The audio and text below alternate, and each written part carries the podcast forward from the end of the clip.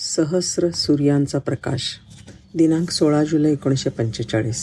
वेळ पहाटे पाचशे अमेरिकेतल्या न्यू मेक्सिकोच्या वाळवंटात ॲला मोगॅरटो इथे एका तात्पुरते उभारलेल्या तंबूमध्ये चेहऱ्यावर प्रचंड तणाव आणि उत्कंठा यांचं मिश्रण भाव असलेली काही मंडळी डोळ्यांवर जाड काळे चष्मे घालून बटनांच्या टेबलापुढे उभी होती. त्या बटनांपासून निघालेल्या तारा दहा किलोमीटर दूर असलेल्या एका लोखंडी मनोऱ्याकडे गेल्या होत्या.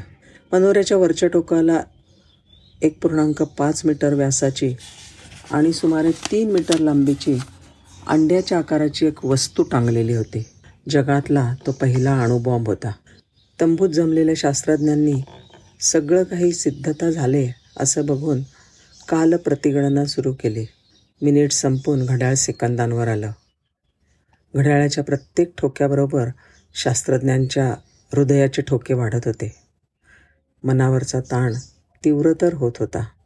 तीस सेकंद पंधरा दहा पाच चार तीन दोन एक आणि शून्य.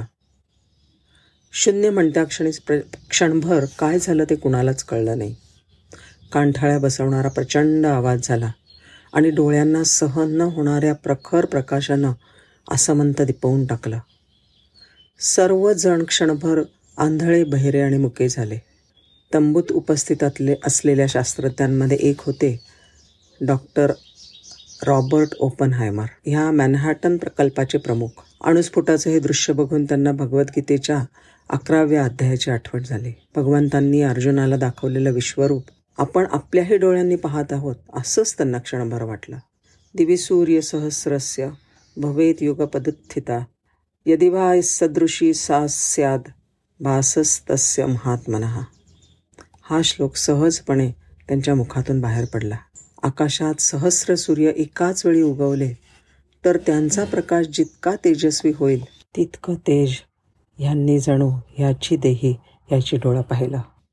सहस्र सूर्यांच्या ह्या प्रकाशाने मानवी संस्कृतीला एक वेगळीच वाट दाखवली। अभंग मानला गेलेला अणू भंगू शकतो आणि त्याच्यातून प्रचंड ऊर्जा बाहेर पडते हे आता प्रत्यक्ष सिद्ध झालं. विश्वरचनेच्या सर्वात लहान आणि म्हणून पायाभूत मानला गेलेला घटक म्हणजे अणू. हे ह्याचं स्थान कित्येक शतकं अबाधित होतं.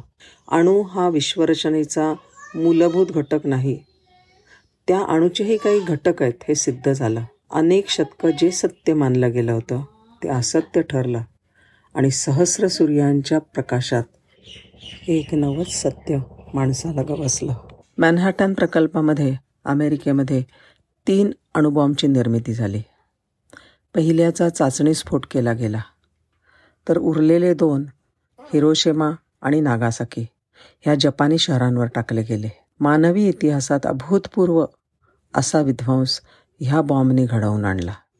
निसर्गायण ह्या दिलीप कुलकर्णी यांनी लिहिलेल्या आणि राजहंस प्रकाशनने प्रकाशित केलेल्या पुस्तकातून हा प्रसंग घेतलेला आहे. धन्यवाद.